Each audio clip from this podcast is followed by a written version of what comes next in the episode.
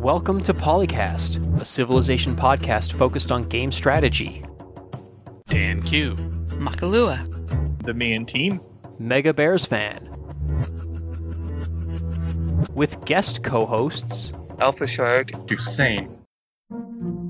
Jason, how do you feel about breaking up Dan Jin anyway? Uh, It needed to be done.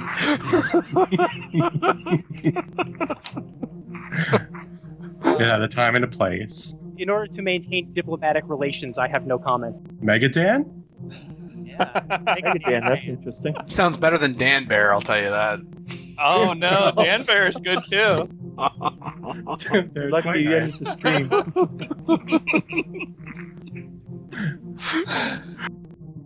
stream.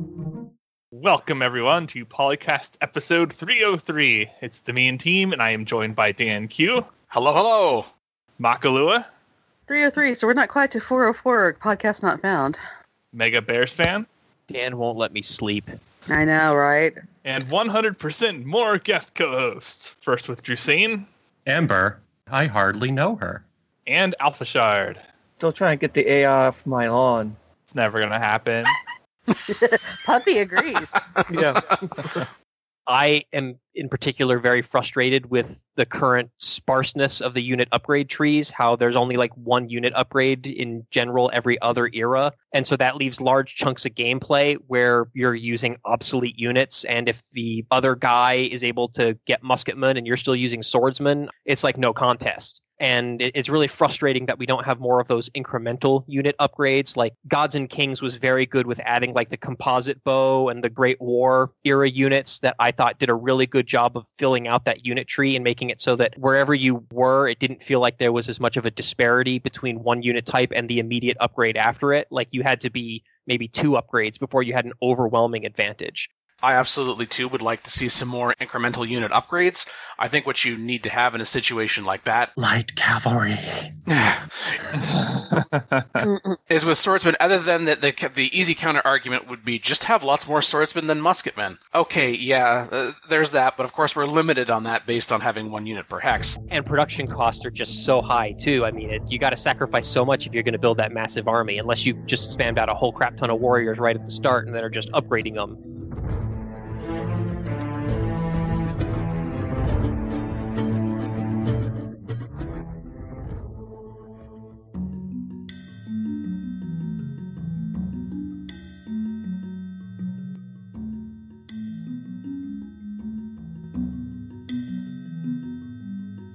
So, hey, guess what? Linux and Mac people, you can now play Civ Rise and Fall. Oh boy. Hey. Wow, has the expansion been out for a year already? no, it was. It was. It didn't take them a year. They are one patch behind, however. They're still stuck with the February patch as opposed to the March one.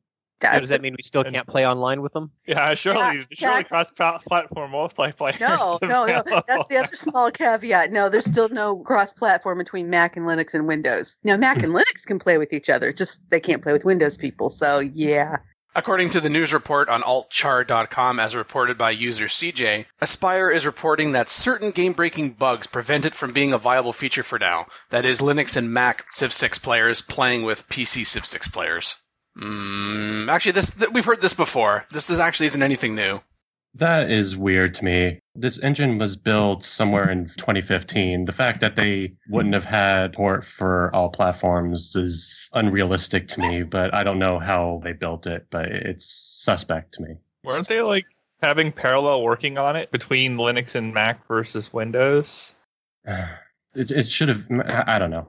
It, like it, sounds like it was designed for Windows first and then tried to be made compatible with Linux rather than building something that would work on all three from the start. So that's what my impression of what happened, but I could be wrong. That's what happened, but in the years that they were starting this engine, it's weird that they wouldn't have uh, built it for that purpose because that was when all the other people were getting that done. Yeah. Okay.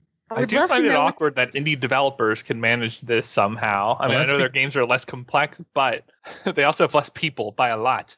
Well, part of it is because very recently, for Unity anyway, and this wasn't always the case, like when I was working 2013, 2014, Linux was not available for Unity, uh, Unity uh, games. But in 2015 and going on, yeah, Linux was incredibly easy to put in. So that's why it's all cross platform all the time now. So what you're Because saying really is that. Civ 7 will be on Unity. Confirmed, right?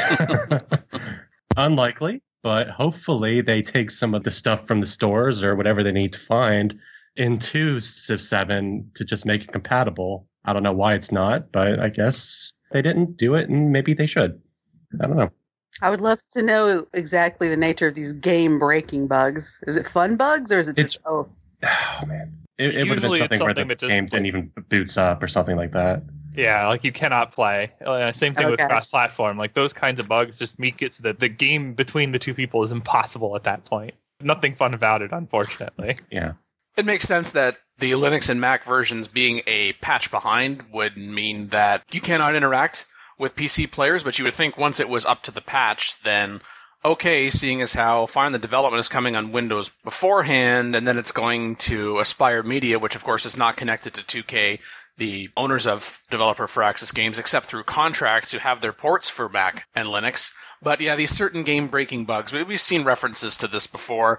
I kind of get the feeling that until Civilization 6 is complete and there are no more patches, that maybe then, and only then, will we actually see cross platform multiplayer. And then at that point, it would be, well, there's no more developments coming, so maybe we get one bug and, and now we've hit another. We also don't know if this is the same game breaking bugs or bugs, apparently bugs, so at least two. Are they the same bugs that were upon vanilla release? We don't know.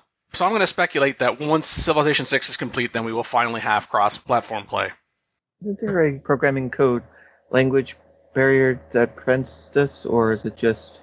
There uh, a pretty significant one in that DirectX does not really work on Mac or Linux. That's what I was thinking. And uh, if you try to run something under Wine, it depends how recently the newest DirectX came out, whether that's possible. Because like Wine keeps up pretty well, but not that well. Like they can't instantly turn around an entire new DirectX version and make it viable for all games. I don't have the technical knowledge to describe how difficult it is, but apparently it's not a walk in the park. So that is a problem. And Aspyr Media did confirm on the 22nd of March that all patches will be released later than the PC version release, which is the consistent yeah. scenario, right? So they have to wait until the patch is complete, and maybe they even have, they being Aspyr, have to wait until it is released before they can then go in and do something, or it's, hey, we've finished the patch, here it is, by the way, we're releasing it in a day or two. Given everything else that we've talked about in terms of the technical limitations, to be able to translate that into whatever I have to do for the Mac and Linux versions, they're not going to be able to turn that around that quickly. But it's this continual not cross-platform thing because of certain game-breaking bugs. I think as a community, we might understand a little more if they were willing to elaborate so that even if we as a community didn't understand completely, somebody in the know in the industry could say, oh, okay, I understand this because here's another product, whether it's a game or not, that is experiencing the exact same thing. But as Drew was pointing out, when there are other games that are developed initially for Windows and then Mac and Linux, and they're coming out at comparable times or exactly the same time, and there is cross-platform multiplayer, is it just the fact that the game is complex, that there's something going on with the code, that they really didn't take into account the fact that you're going to want cross-platform multiplayer, even though they said from the beginning before the game was ever released there was going to be that. So I think the focus, to me, other than, yay, Mac and Linux users, you can now run the expansion pack, and yeah, it is less than two months after the expansion was released, but it's just what is going on with this cross-platform multiplayer? It just seems to be the same answer over and over and over again. We never get any farther with this. It's a shame. Yeah, it is a shame. Having come from uh, playing uh, Dark Souls and stuff like that, it, it was always frustrating that all my friends would be on PC and Xbox, and I'd be on PS4. And one of my friends would be like, "Hey, I just got Dark Souls," and I'd be like, "Awesome! What's your username so I can invade you and murder you and steal all your stuff?" And they'd be like, "Oh, nope, sorry, I'm on Xbox. Too bad." And you can be invaded and murdered in Civilization too. I mean, who wouldn't want that? Yeah. Ex- right, exactly. well, apparently this isn't prohibitive if the devs know what they're doing because it's like Rocket League. You you can play PC against console, Yeah. and that's Yeah. a controller game, so it's not like shooters where you have precision aiming advantage or something. It's Uh, uh, without- even on PC, you're probably using controllers. Without knowing how the engine was built, it's I, I, there's not much I can. Yeah. I'm sure that a really big part of it is probably just that the Mac Linux port is outsourced to a different company. I imagine that all the games that probably do have the cross platform compatibility, you've got the same group of developers or at least different teams within the same development house are probably working on both versions so that there's not that offset between releasing a update on one version and then a month or two later releasing an update on the other. Either that, or you've got two developers under the same publisher umbrella. Oh, hey, maybe they could give the uh, responsibility for the ports over to Rockstar. There you go. They're not busy. Yes, Civilization 6 now with 100% more carjackings. there always has to try to be some kind of levity in a situation like this. And really, we are speculating here.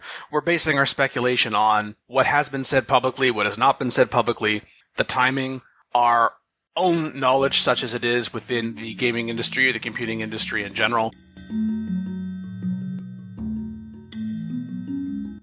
Also in news, Civilization 6 fans discover game-changing typo as reported by Kotaku, are messing with artificial intelligence priorities as reported by PC Gamer. So this comes to us initially from PC Gamer on the 15th of March and Kotaku on the 16th of March. A something awful thread pointed to a bizarre irregularity in Civilization 6's code earlier this month. In some instances, the AI Civilization leader's default priorities were yield was spelled incorrectly. Instead of Y-I-E-L-D, it was Y-E-I-L-D. The players speculated that normally code like yield production 25 would make a Civ prioritize production and perform really well, but the misspelled yield production 25 means nothing to the game. So AI leaders afflicted with this dreaded spelling bee bug obsess over things like religion, sometimes to their own detriment because they have no default values for other important qualities. You can see this within five lines of code within the leaders.xml file. It deals with not only production but also science, culture, gold, and faith. So it's interesting that the spelling error is with faith, yet it seems, anecdotally anyway, to lead the AI to prioritize religion. Anyway, Kotaku also says it wouldn't matter if they misspelled everywhere, but yield is written with the correct spelling in every other instance across all of other Civ 6 data files. Right? So if yield was spelled incorrectly throughout, then it would be quote unquote working as intended. Or is it working as intended now? Well, apparently not, because Firaxis confirmed the spelling errors with a mistake. They sent a brief statement to PC Gamer after being asked to comment, which was we're aware of the community reported bug that has a minor impact on AI behavior. Hmm. At first, I wasn't sure if this was real, but after hearing that, hearing them say minor impact, I'm calling BS. so wait, did they actually say that there was a, a difference between uh, yield and spelled properly and yield otherwise? Well, Firaxis didn't get that specific, although they did say, we've also made sure that everyone knows that I goes before E except after C, or other weird exceptions. Thanks to all who helped bring this to our attention, and there will be a fix included in our next update. It's also not clear whether the mistake was always there or if it was introduced in an update, because, well, we have had a few, even before the expansion pack came out. Okay. Well, if you go into what the guy did, I think that kind of points out that it may have been there all along. Just to summarize, he was noticing that they did tend to prioritize faith a heck of a lot with the misspelling in there, and we've all been like super spammed by missionaries. Well, it might also Yeah, just like be AIs did that in the past too, though. Like, It may just be, in uh, different con- Yeah. It may be just they're confirming their own biases because I'm going to take a different perspective that I didn't see in this article, having been working in in a game company studio with other people. I'll make the story short. I was working with an- another person who was dealing with the hint system, writing notes. He started out and then I'm doing the rest of it and I'm noticing, huh, my notes are not going in at all. And the reason I looked back at the code and it's because uh, he's misspelled it. So the entire code was tainted with this misspelling. And I had two options. I could either change the misspelling and take about three hours, not even knowing if I was going to screw up and break other parts of the code by quote unquote fixing it, or I could continue those notes purposefully misspelled just so the game works.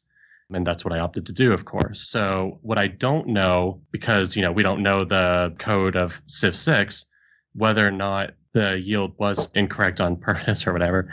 But that would be a PR kind of flub to say, oops, we spelled it wrong. I I- I don't know. But I can see possibility that it was supposed to be like that, and they're just trying to. Well, someone Kinda. screwed up at some point.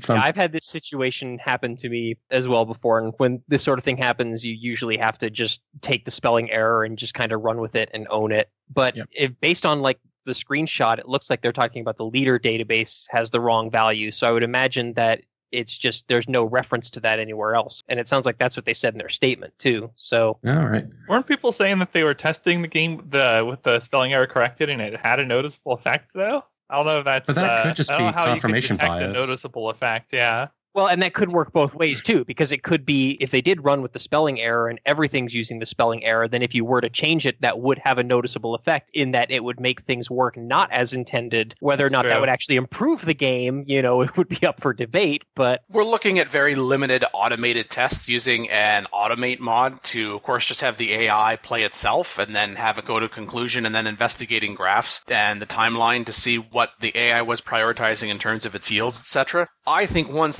there is this fix included in the next update, I'm pretty certain there are going to be some people going to that leader's XML file and seeing if the spelling was corrected or if they went back to all the other XML files and made so that the spelling was incorrect, I would think that the simplest solution would be to correct the spelling mistake that you're fixing five lines of code rather than purposely messing up, I don't know how many more dozens for the spelling mistake. And then we'll have to see as a community whether we really notice a difference or not because although there's, some anecdotal evidence to suggest that this is having an impact and, and it certainly seems to be in line with the notion of my gosh the ai seems to prioritize religion but is this really the reason why or is it only the reason why? Uh, maybe it's just one of the reasons why. We'll have to wait and see. But it is definitely a oopsie if for no other reason than well Firaxis has confirmed is, is an oopsie. Good for them don't get me wrong it's good that they've acknowledged that and that there is going to be a fix so well, there would have to be some other factor that would be causing the AIs to prioritize faith. Because if I'm understanding this correctly, all of these yields are misspelled, so they Yes. should all be Yeah, equally including- not important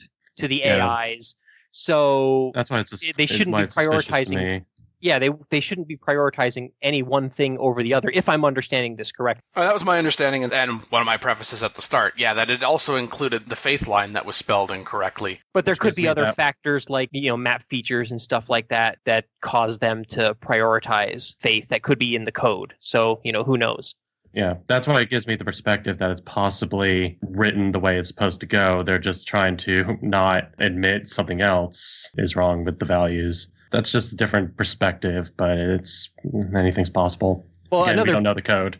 They're coming out with a fix. Maybe when they come out with a fix, they'll be doing something else too with it that may not be as easy to be seen in the code as compared to previous versions, unless people are going ahead and caching previous versions. Or it's like, hey, don't download the latest update yet. We want to copy what the files were like so that we can compare once the new update has been pushed. The examples from Straight White Shark on Something Awful Forum, where he was demonstrating this, says each civilization starting in the same spot on a true start Earth map.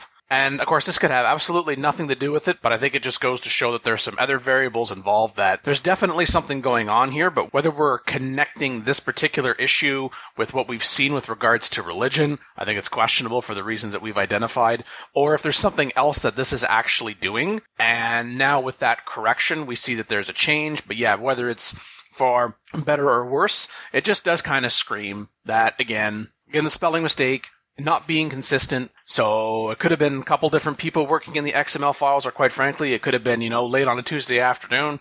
Someone wanted to go home, they missed it. It's in there, and it's now been noticed by the community. Gata Firaxis for owning up to it when it was pointed out and committing to fixing it in the next update. And I'm certain we'll be following up on this because as a community, we're going to want to see and test this for ourselves. Yeah. Not just rely on other people's reports and speculation, but there's definitely something going on here. Whether it's a mountain or a molehill, I guess remains to be seen. It'll be great if it's like, oh, they fixed that, and then suddenly the game is two levels harder than it used to be. Or something. It's like, oh shit, this is what it was all along. Crap.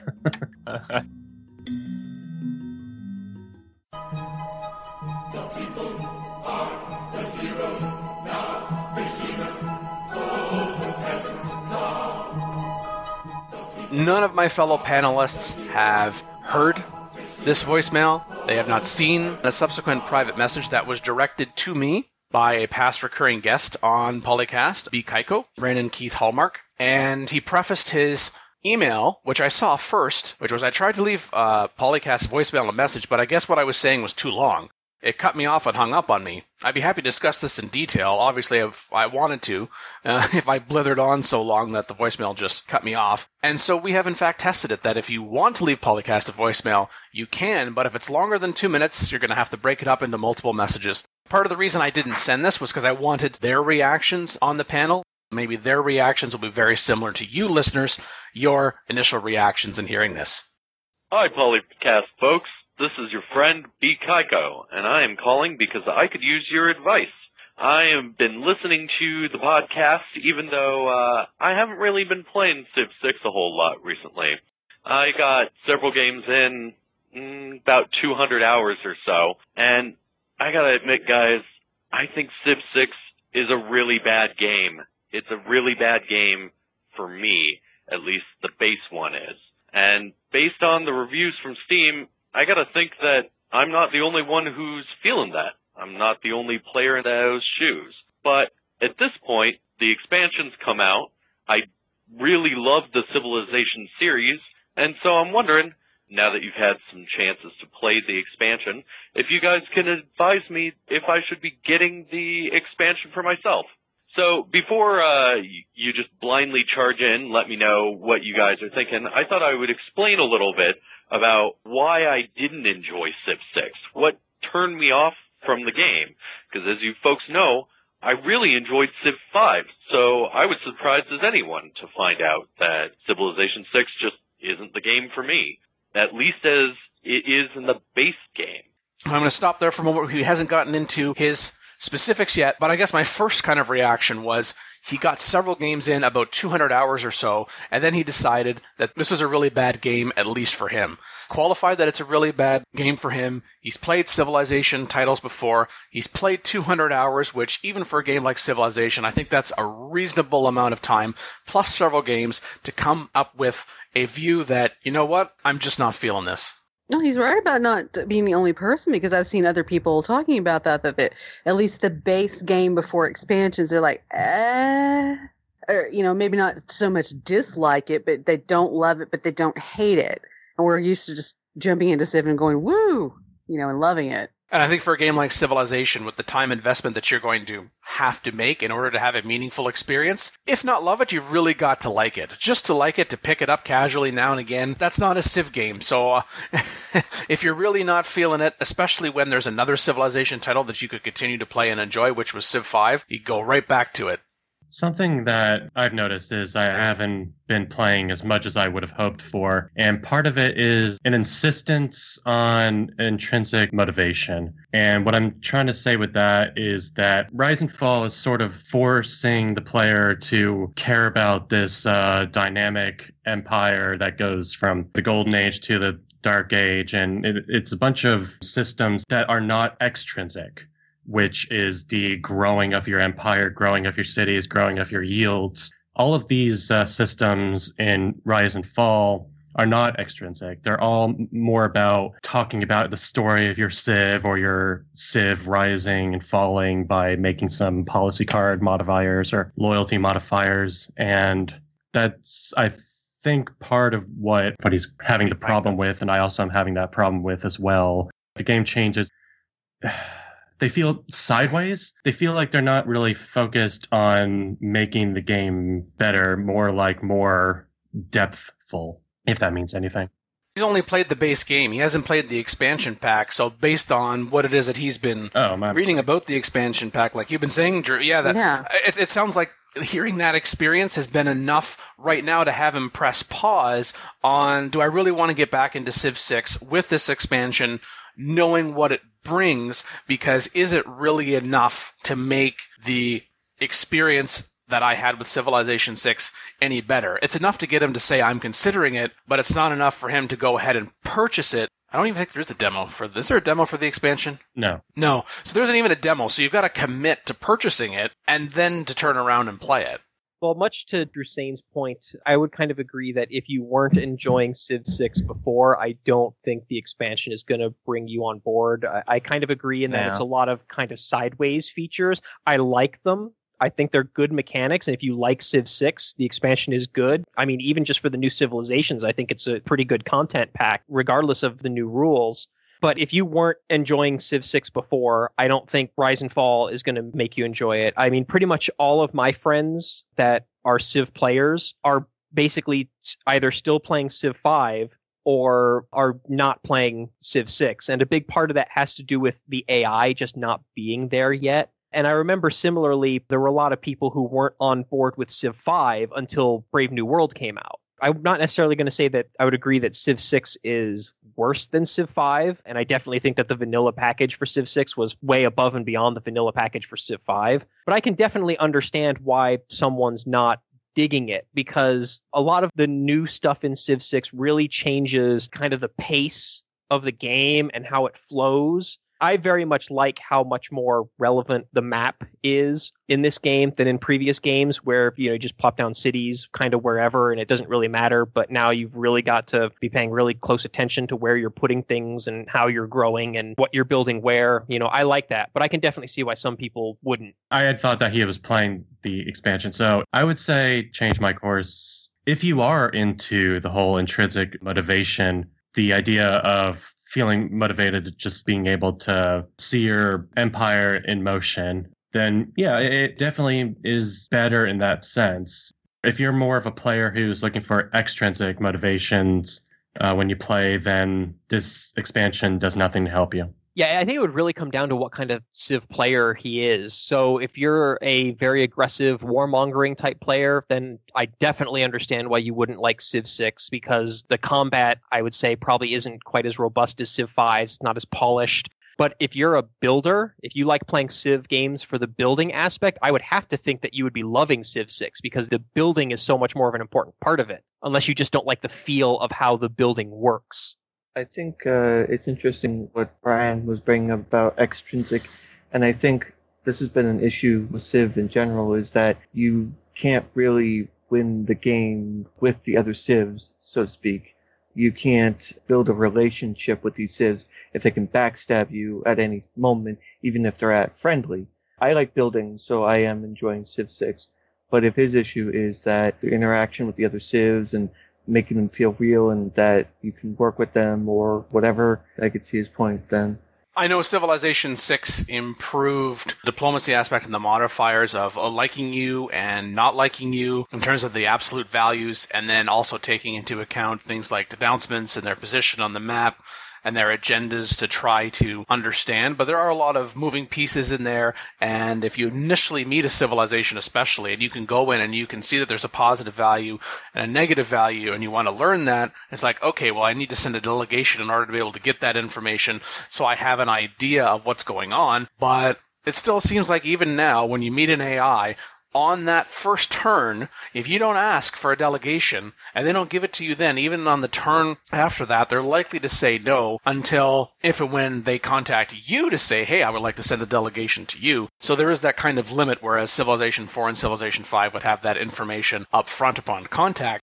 In terms of what Brandon has said, and he's listed three things. We've touched on two of them in part. Uh, I'm going to start with his second one based on what has been said on the panel here without even, again, identifying what his specific reasons were for not liking the base game. The game hides the fun from the player and forces players to do unfun things, quote unquote. He doesn't elaborate on that, but I think maybe we're starting to touch on that a little bit with maybe some of the diplomacy stuff.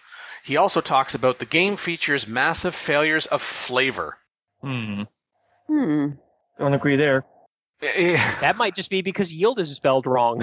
This is something that this is something that I have argued on the forums at one point about the lack of flavor. Is that and I don't know if this is what he means, but like in Civ 5, it felt like each Civ was a lot more unique. Like uh, only one ability, but each ability was unique. Whereas in Civ 6, every Civ is getting small, uh, little bonuses that are so uh, minuscule in general. Like I, I, in the forums, I was talking about how Russia has a lot of very forgettable bonuses, like you know a little bit of science and culture from the trade routes and blah blah blah. There's a ton of stuff for Russia, but like there's no cohesive message for Russia. And so it always felt like a lot of the civs didn't really have their own personality. They were just slightly different compared to Civ 5. I don't know if that's what he's referring to, but that's how I feel about the difference between those two games. Civ 6, their workers can enhance wonders, and they're, they're the only Civ that can do that with workers. So that's at least one ability. Yeah, yeah, the, the China builder thing. But remember, China also has a lot of stuff, but I can't remember them all. Whereas I can still remember most of the stuff from Civ 5 because they were all uh, pretty It unique. made the game play differently because of those uniqueness. Yeah, there was some stuff that straight up was game altering. Uh, most of your games you build around their unique ability, but in, in Civ 6, you generally don't have to, or generally don't need to. I think a big part of that too is that there's uh, not terribly great balance between like the different district types and different units and stuff like that. So there are certain districts and certain units that are generally better than other districts and other units. And so if you have a unique district and it's not a campus or a commercial hub, maybe I'll build it. Commercial hubs and the campuses are like so important that it doesn't matter what civ you are. Those are going to probably be the first two districts you build in any new city. And compare that to like Darius from uh, Civ 5, where you get so much of a bonus out of Golden Ages that you will build for Golden Ages.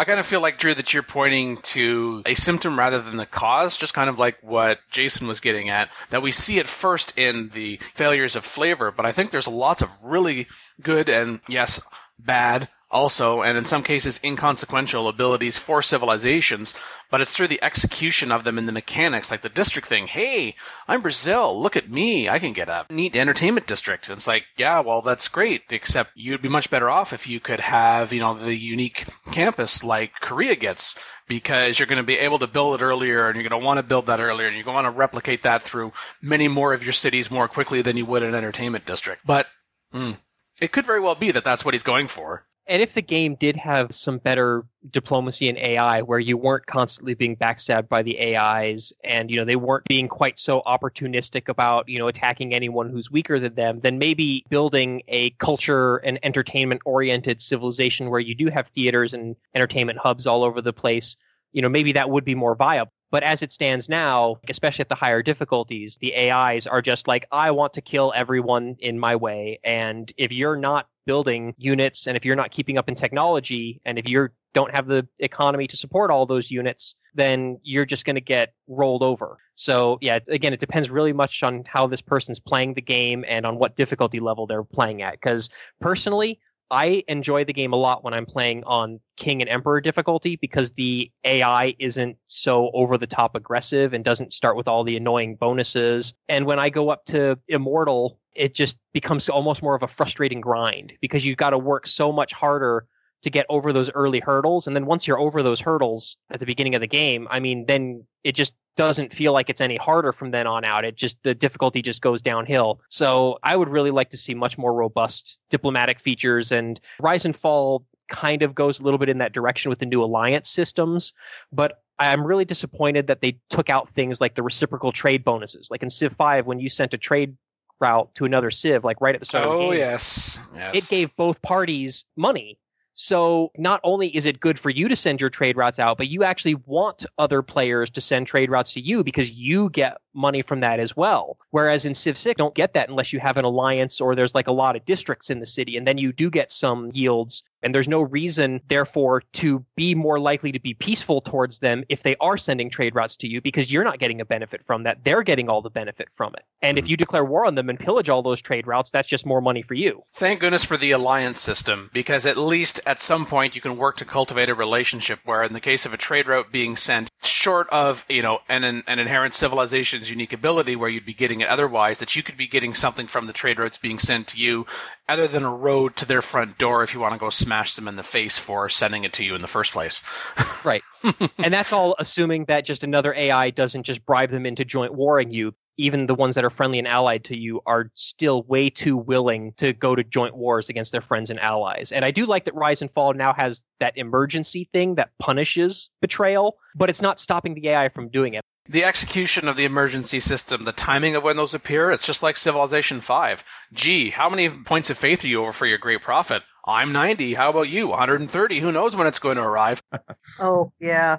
It's like I still don't have a feel for it, and I shouldn't feel like I have to have a feel for it. There should be something that can be known for players like us who want to know if you take this step or this step. If not, it will absolutely happen and increases the likelihood that it is going to happen. Yeah. But also the benefit for engaging in that emergency, if you are in fact successful, is also worth your time because otherwise you can say, I'm just going to declare my own emergency and I'm going to wipe them out on my own agenda.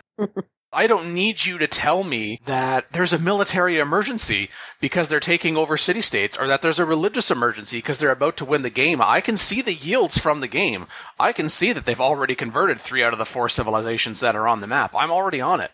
Well, Well, I- I, I feel just like gonna- this is a little bit off track. The mechanics dictate actions like this by the AI and betrayal and such that you really should do it often. And as long as that's the case, I, I feel like the AI should do it. Like I don't want the AI to play badly on purpose in the name of flavor. I'm not Well- okay with that, even conceptually. No, and, and I agree. It is the mechanics that are part of the problem. Again, the underlying problem is that there's not enough good reason to be friendly with the Yeah, other well, civilizations okay. because That there there isn't accept. enough benefit. If there were more benefit, and again, I think Civ 5 did that better than Civ 6, at least with the trade routes and stuff like that, where you have more of a reward and you that reward comes into play much earlier in the game than it does in Civ 6. Yeah, I could get behind that. Well, Phil will be happy to hear the first reason why uh, bcaiko was not happy with Civilization 6, and heck, Phil, you're even mentioned in here. Oh, The UI is absolute garbage. It is a dumpster fire, Oh, that too.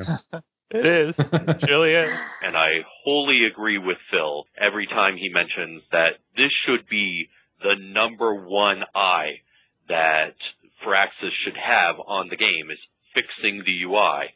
The notifications in base game Civ 6 are bland, terrible. Sure. And also disappear way too quickly and no way to go and see them again. Ah, Blinks Yeah, out. what was wrong again? Uh, you- you're gonna have to tell me because wait, wait, poof.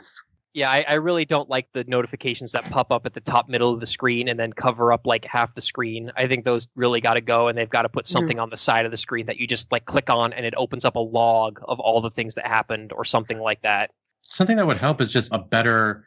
I hate to bring up EU4, but EU4 had a filter where you can just at the bottom right, uh, you can choose what type of notifications you want and what you don't want. And I mean, even in the case of Civ 6, there's only two colors for these things. There's only uh, red or white, and you should be able to make the colors for the notifications whatever you want, so that you can know what they are without having to actually look at them as uh, closely as you need to there's so many little things that they could do to make the user interface better that they don't.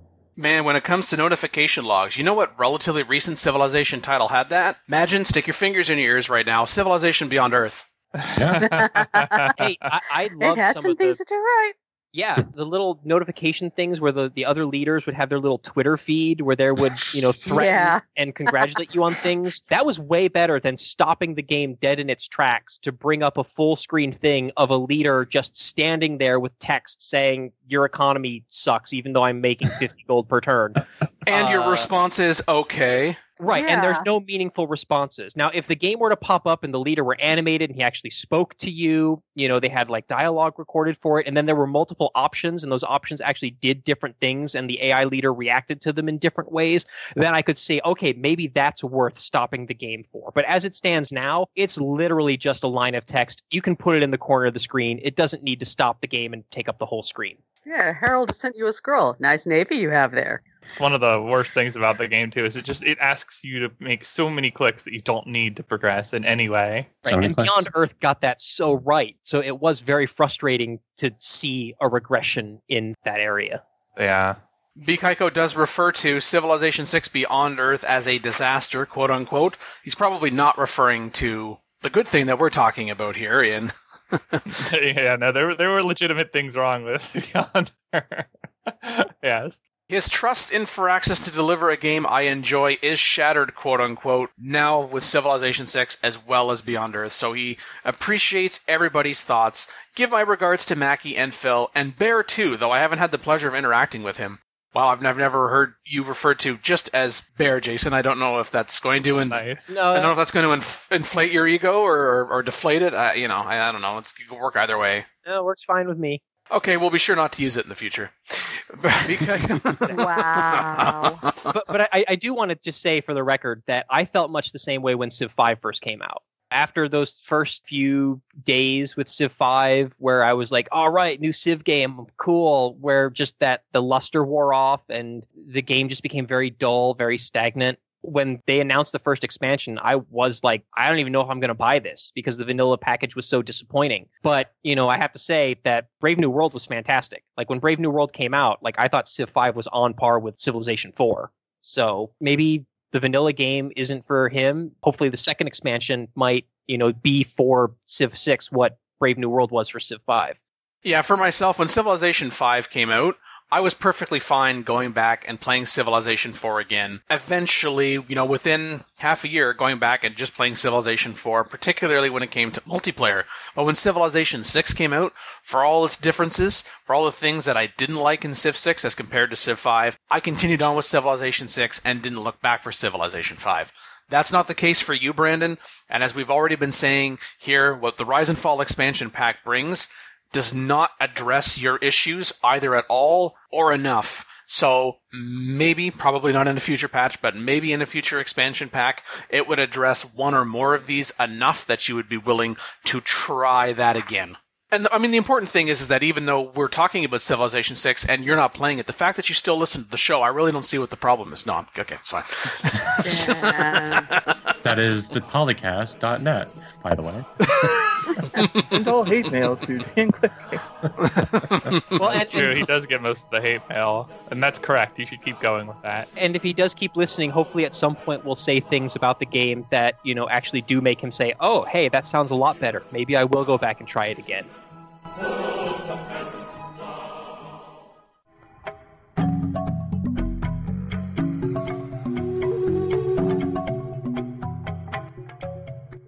This was a YouTube video that featured Anton Strenger and Andrew Frederiksen. They talked for about 40 minutes about how they've managed to be at the helm in Civ, and part of it was being able to bring in new people with new, fresh perspectives. They touch a little bit about how loyalty was developed and how it was because they were unhappy about how the mid game didn't really change the land much after cities were settled and built up. And they called the idea for Rise and Fall the pitch, which was to quote unquote empower the storytelling capabilities of civilization. And this all was the animus for building the Rise and Fall systems. So in these systems, they discuss what they call the pillars of Rise and Fall systems, where basically all the systems just fed into each other. The governors help improve the cultural identity, which gives scores toward the Gold Ages and Dark Ages, which gives a feeling of balance and dynamic empires, which Golden Ages scoring goes into the Pride moments, which records and displays history. So basically, just Rise and Fall was designed on the basis that people want to be immersed into the achievements of the player's actions, giving intrinsic motivators.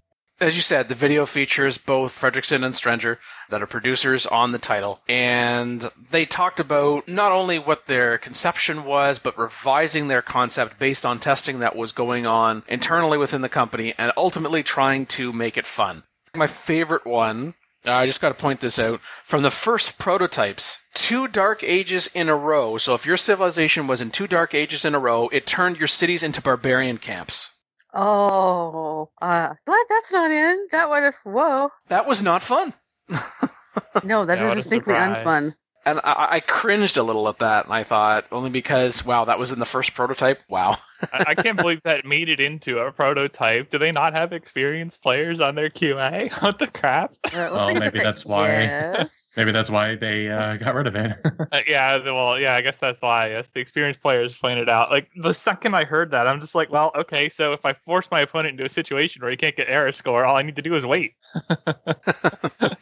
Uh, and then I started thinking about, but if you had barbarians disabled in the game, does that mean they just turned into nothing? Oh, wait, we don't have to try to figure this out. That doesn't exist. yeah. Well, if you're designing it though, you would need to have an answer to that. One thing, two Dark Ages in a row, I, I cringe enough at the thought of a civil war situation, but at least there's an opportunity you could take your cities back, or even with the current loyalty mechanic. Oh crap, the city I captured flipped, or oh crap, I settled this too close to another civilization already established, or there's a more loyalty powerful civilization beside me, and now my city's flipped. At least I have a chance to take it over again, but into a barbarian camp? Wow. That, that, that sounds like rage quit instant right there. Yeah. Well, I mean, I, I'm glad that they took the time to make sure that uh, everything was reasonably fun. They were talking about how they got up the dark policies was uh, something that they decided to go for. Is you know like how can we make Dark Ages fun? Whether or not you're in a Dark Age, whether or not you're in a Golden Age, you can have fun. And uh, using the policy cards was a good idea because I think honestly, the policy card system is one of the best systems they have in the game. So utilizing that is a good thing to do. This all goes back into something what we were talking about the um, open mic. Everything that they did for Rise and Fall was really to add more intrinsic motivators to make the game feel good. It does to certain points. The historic timeline itself that they said they added to um, your Civ feel unique. That's what that's for they said in the video that I, I, remember when you play the game, every good, cool moment was supposed to be like a quote unquote, they said in the video, water cooler moment where they can take the sort of thing that you would normally talk to other people about your Civ game would also just be reflected in the histories. So again, the expansion is full of intrinsic motivators, not a lot of extrinsic motivators, but uh, that's not what they wanted to do for this expansion. And I think what they did for it is okay. Yeah, they were working on adding more and more historic moments to kind of tie in on the couple of points that you were addressing there, Drew. Adding more and more of those historic moments that reward the player for things that they were already doing, but not going overboard. Like, for example, each time you construct a wonder, okay, you're going to get era score for that because that wonder is unique. Whereas, say, the first time you settle a city on a coast, you get era score. And that could be a water cooler moment. But hey, did you guys know we founded our second city on the water? Erascore. We founded a third city on the water. Okay, it's it's it's losing its impact. It's like okay, you've been there, you've done that, but they also tied the historic moments in part to the ages because at one point players didn't have control over their own age because a gold age went for the top players and a dark age went for the bottom players. Wow, that just sounds like a richer get richer and poor get poorer kind of thing. Yeah. And so, in a situation like that, you, even if you are a top player, you're a top player at least in that game, you may in fact want a Dark Age because not only would you get access to these Dark Age policies, which, as part of their final course correction slide, they noted that Dark policies make Dark Ages uniquely powerful, but also the opportunity to pole vault yourself into a Heroic Age by overcoming a Dark Age, which would allow you to choose even more dedications, which would give you a bonus, which you would need to accumulate those historic moments in that era score in order to be able to get that. So it felt meaningful. It felt like that in some instances you would go outside of your comfort zone or you would change your priority. Like, oh, I really don't need to explore on the coast right now with my first ship because I've got enough going on at home. But hey, I want to get out of a dark age and into a normal age. As I don't need to worry about a dark policy right now. I'm worried about the loyalty pressure. If I'm in a dark age, I'm not going to have as much loyalty pressure. I got close quarters, so I got to go out and get some more era score before the time runs out on the next era that is an active influence in terms of what you're thinking. So it's not just being rewarded for what you're already doing, in which case, why would some players like us even care if that was happening? It's like, okay, whatever. But it's getting you to think about what you're doing and why you're doing it and the order that you're doing it for other reasons, which could then lead into even more bonuses to give you that flavor. It's a little simpler on that end because you're talking about bonuses. And what they said in the video was that at the core, they were trying to, and again, quote, empower the storytelling capabilities of civilization. So I think what they were going for, most of what the systems were, were supposed to make this quote unquote storytelling of Civ more dynamic. Not so much about the bonuses, not, not so much about how to play around systems, more like uh, experiencing the systems, like a role player or something. Yeah, it's almost like the game's writing a little history textbook to go along with how your game's going on. Mm-hmm. And that was and, what Rise and Fall essentially is, I would say.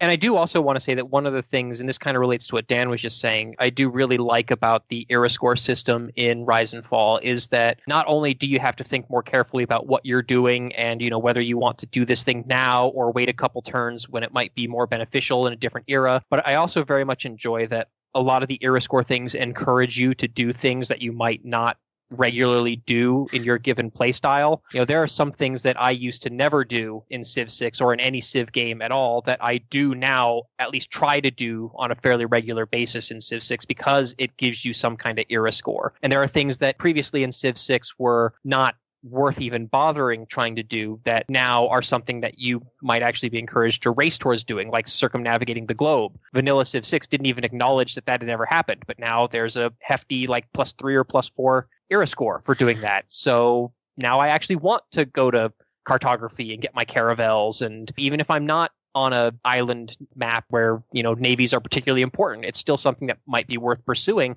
for those era points. And you know what, Drew? I think I both agree with you and disagree with you at the same time. Are you confused yet? Oh wow. Oh wow.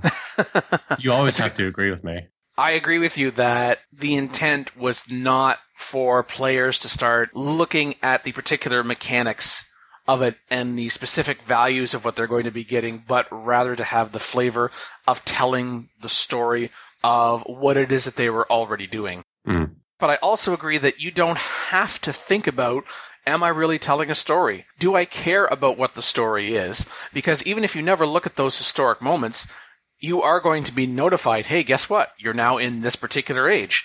And you would see on the screen and be like, oh, okay, I got this age because I fall within this range. How did I get those points? You're going to then go back over your timeline and then start looking at, okay, I got this amount of era score for this and this amount of era score for that. And I'm starting to pay more attention about how many turns are left in that particular era. So whether you enjoy the flavor or not, the flavor benefits those that really want that and felt that was lacking in Civilization 6. Kind of even makes me think of what Civilization Beyond Earth tried to do and what Alpha Centauri did really well, which was immerse you in a story, even though there was a lot of backstory with Alpha Centauri that you obviously don't get in Civilization 6.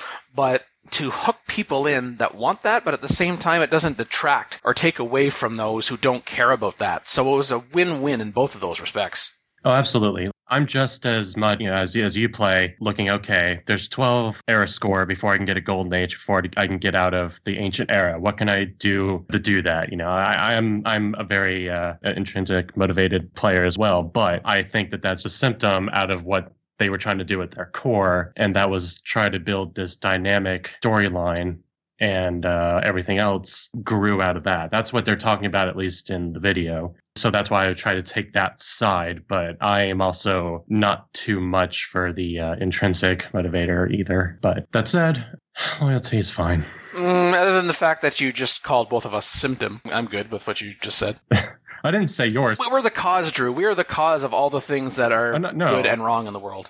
Just you and I. Dan, No. you are part of the problem. Sure, whatever. I am that powerful. Thank you, Phil, for acknowledging that at long last. You will now pay tribute. yeah, I've Yeah, got he'll- the tribute for you right here. Is it an army? Not all symptoms are bad. See, I've got like uh, catapult rocks and spears and a couple other things I can show you as tribute. You've got your tribute right there, and my response would be, "Aw, is that it?" Yeah, now bend over. Otherwise, in the video, earlier on, they talk about the design coming together. Drew, you referred to the dynamic empires aspect before. They wanted it as a theme, not a single system. That's what they referred to when uh, building the Rise and Fall. That said, emergencies uh, was not in there, and well, I, I won't say what I'm going to talk about about emergencies, but Well, I think even given what we've already said on this episode about emergencies, I think that's fine that they didn't talk about that specifically in this positive context of execution. you, yeah. So let's talk about positive things. the loyalty is the glue that ties the systems together. The only thing that I noticed in there, this often happens with an expansion. You know, we're adding new mechanics or we're modifying existing mechanics and we want them all to work together. And it seems like, well, what about existing mechanics that you're not touching or you're not modifying? Do they still work? Do they still fit within the new mechanics? At the very least, do they not detract from what it is that you're trying to do? And I think for the most part, even though I didn't talk about this, I, I they hit that. Although I don't know if that was purposeful and rather just incidental. I think they did the best they could with uh, their plan. That said, like I've said before, I'm not quite as interested in, in, the game as I was hoping to in Rise and Fall, but I think did a good job of tying in all those intrinsic motivators. Uh, Andrew Frederiksen said right towards the end of the video that quote, "It was a lot of polish and bug fixing, and we finally got the expansion out the door to something that we think plays really well, and we're hoping that everybody's enjoying it." But he also said at the beginning, uh, when he was introducing himself, that before being a part of the Rise and Fall expansion for Civilization 6, he was a part of the team that worked on Civilization Beyond Earth Rising Tide. So he quipped, I'm not trying to get the word rise into every title, but it seems to be working so far. Well, I'll show you a. Hmm. Hmm. No, Phil. I'm sure you would, Phil, but uh, we've seen that before, and you know we weren't impressed. it's not that kind of podcast. News to me, Right. okay?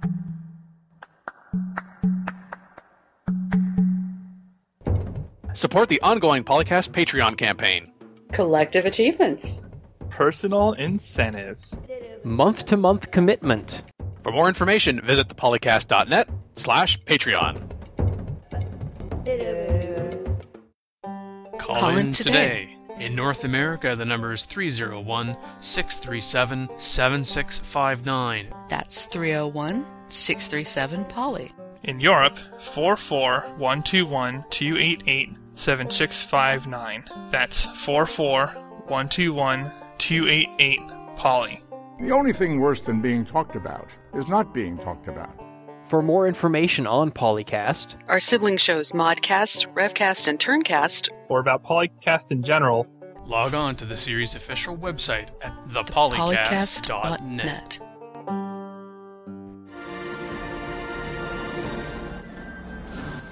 course, if you don't have Niter in that instance, then you've got these melee strikes swordsmen at 35. While if you're running Oligarchy, it's going to give you plus 4 government, so then you're at 39. If your swordsmen have been used battle to that point, either as warriors first and now swordsmen, and you can get to Battle Cry, then you can get plus 7 combat strength versus melee and ranged units. Okay, now we're up to 46. A musketman is 55 if you've got a great general in that instance, which can give you, say, another 4 or 5 combat increase then there's the chance that you're going to be able to do that, but that's a lot of things, yes, that you have to add up, as opposed to, okay, what if I didn't have an opportunity to use my swordsman? There aren't any barbarians around, and I haven't been able to go that upgrade path, and now I'm just being swarmed by musketmen, so I don't have those incremental unit upgrades. There is the possibility that you can react. You're not necessarily screwed if they get musketmen, particularly the AI, because it depends on their number, how quickly they're upgrading, how well they're using it, where it's positioned, etc. But in order to be able to respond to that, other than saying, gee, you should tech better, some additional incremental upgrades would be helpful when you find yourself in a situation where I just haven't been able to line up these other things and I'm trying to react in the moment. It's always good to plan, but but crap happens, and so it would be nicer to have some more options in order to be able to deal with that. And on top of that, I just also want to point out that all of those bonuses and buffs that you just pointed out, your opponent can have all of those too, right? In which case, yeah, you've got your swordsman up to like 46 or 47 strength or whatever, but now their musketman is at like 70 or 80. And it's possible too, which is why I tied into that. Yes, it would also be nice, and yes, it's worth pointing out that yes, your opponent can have those as well on those musketmen, particularly with the promotions. If they too have now been able to go from warrior to swordsman or musket musketman, or even from swordsman to musket musketman, so those incremental unit upgrade paths would be helpful. Hey, everybody, this was Polycast episode 330, which is, um, all right. I was joined by Didankyu, Bye bye. Makalua, Out of the dumpster fire and into the landfill fire? the Mean Team, So now we've established that losing energy is actually the way to go. Mega Bears fan, Oh, you mean I have to say hello and goodbye? Uh, you expect too much. Alpha Charge. Thank you, and uh, been a pleasure discussing the, the game with you guys. Now, was it just me, or in your conclusion there, Drew? Were you saying Mackie's name as a question mark? Because it was like I was joined by Makalua. Sorry, It was like I- an I- I inflection was on the trying end to- there that you weren't really certain if Mackie was here or not, and that's you It know. was actually a matter wasn't certain if you were saying it right. No, it was a matter of I had to remember who was on the cast. Oh, Mackie, you're not memorable on the show. Apparently, I that's ooh, that's rough.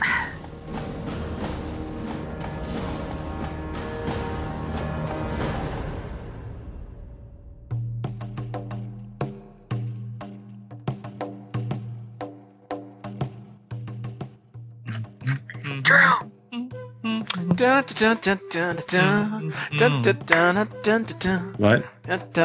You didn't close it, right? Because we still have an outro, I think.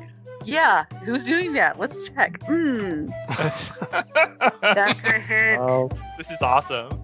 Oh, there's me. Let- Let's just keep going like this. This is good. This is fine. Now let's go back to our hold music. Dun, dun, dun, dun, dun, dun, dun, dun. All right. Well, this was um. Oh shit! I didn't prepare for this. This, this was something other than a dumpster fire. To be honest. All right. Uh-oh. So hey, Polycast, the official podcast of the NFL. and now we're going to get sued. well, you know, Dan, I really think that you're a very good editor, and I think um, when, we get, when we get to the end of this, I think it's going to be looking very, very smooth. Uh, when, oh, when you you, you, when you you do the think that edit. Dan's gonna edit it to make everyone sound smarter? That's that's funny. Record date March 24th, 2018. Civilization 4, 5, Beyond Earth, and 6 clips. Copyright Take Two Interactive. Copyright Civilized Communication at civcom.net.